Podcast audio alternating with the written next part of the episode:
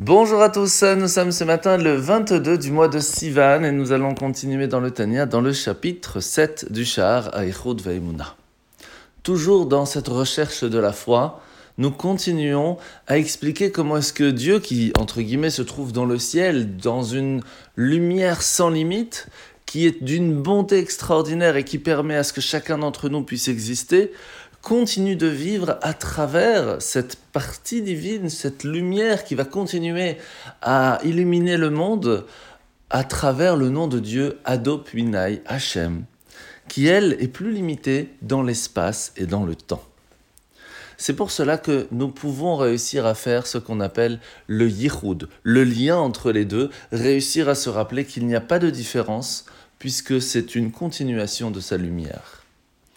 Partir de là, la question qui se pose, c'est peut-on réussir à faire un changement chez Dieu lorsque nous allons prendre une décision, grâce au libre arbitre que nous avons reçu, peut-on vraiment réussir à faire un changement chez Dieu? Et la réponse est qu'Hachem a créé le monde d'une certaine façon qui permet à ce que nous puissions faire des choix.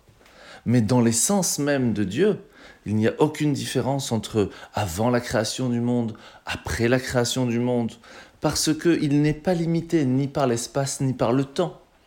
Dans son essence, tout ce qui se passe ici fait partie de lui-même.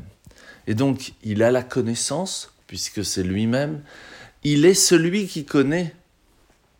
Et donc, il n'y a aucune différence dans l'essence même de Dieu. Il n'attend que ce que nous faisons pour pouvoir nous aider nous-mêmes. Et c'est pour cela que Dieu est vraiment extraordinaire parce qu'il nous a donné toutes ces mitzvot, tous ces commandements, toute la Torah, pour, pas seulement pour lui, mais pour nous. Chaque fois que nous faisons une bonne action, cela va nous donner à nous-mêmes, en soi déjà, un très grand bienfait. La mitzvah de ce matin, mitzvah positive numéro 180. Si un tribunal rabbinique va réussir à prouver que deux témoins qui viennent témoigner, eh bien, en fait, n'étaient pas présents au moment du fait à ce moment-là, on les appelle des edim zomemim, des faux témoins. Eh bien, ils vont recevoir exactement la même punition de ce qu'ils ont voulu témoigner pour faire punir l'autre.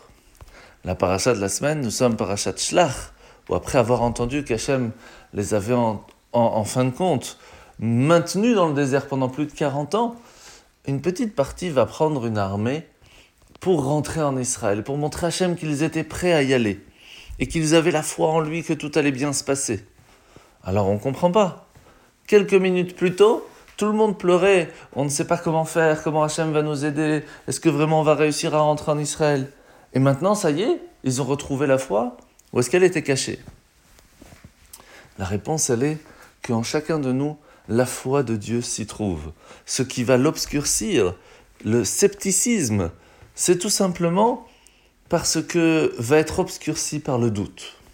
Mais en fin de compte, à l'intérieur de nous, lorsque on a été réprimandé, lorsque on va se réveiller, nous allons tout simplement retrouver cette foi qui se trouve à l'intérieur de nous, qui est cachée et qu'il faut creuser un petit peu pour retrouver. De la même façon, nous aussi aujourd'hui, même si nous avons des questions, nous avons des doutes, trouvons à l'intérieur de nous cette parcelle de Emouna, qui est présente et qui peut illuminer notre journée. Et à travers cela, nous pouvons faire tout ce qu'il faut. Bonne journée à tous et à demain.